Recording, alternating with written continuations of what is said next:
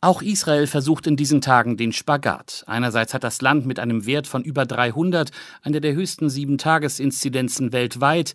Andererseits versucht die Regierung einen erneuten Lockdown unbedingt zu vermeiden. So erklärte es Ministerpräsident Naftali Bennett vor ein paar Tagen auf dem Rückflug von der Vollversammlung der Vereinten Nationen in New York. Allgemein gesagt werden wir versuchen, Aktionen mit geringer Effektivität und hohen Kollateralschäden zu vermeiden. Solche umfassenden Maßnahmen bedeuten, dass tausende israelische Bürger sofort ihre Jobs verlieren. Deshalb machen wir weiter wie bisher und halten die Wirtschaft so offen wie möglich. Und doch zieht Israel noch einmal die Zügel an und das könnte vielen Israelis das Leben schwer machen.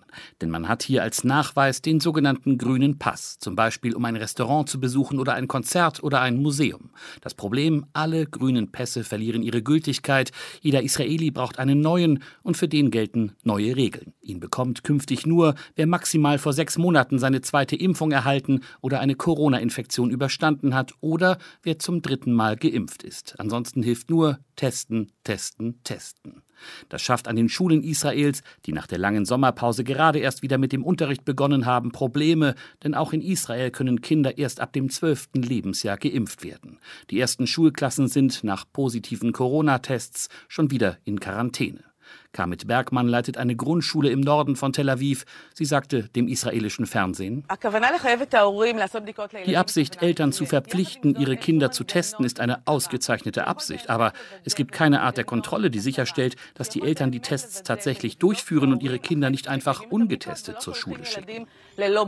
Zwar sind mehr als 60 Prozent der Bevölkerung zweifach geimpft, etwa 35 haben schon die dritte Impfung, aber trotzdem könnten in diesen Tagen bis zu 1,6 Millionen Israelis ohne einen neuen grünen Pass dastehen.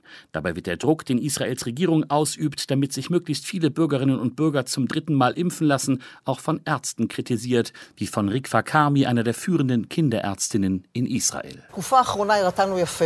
Gerade in letzter Zeit konnten wir gut beobachten, dass selbst geimpfte Personen sich und andere Personen anstecken können. Ich halte die Menschen, die zu den Risikogruppen gehören, dabei raus. Aber eine totale Impfung für alle Altersgruppen, die bald auch Kinder betreffen wird, wird in keinem anderen Land der Welt verabreicht. Wir wissen, dass die dritte Impfung unnötig ist. Ganz im Gegenteil, die Impfung verleiht einem das falsche Gefühl, dass eine geimpfte Person wirklich geschützt ist. Dennoch zeigt der Druck der Regierung Wirkung. Die Impfbereitschaft ist in den letzten Tagen noch einmal deutlich angestiegen.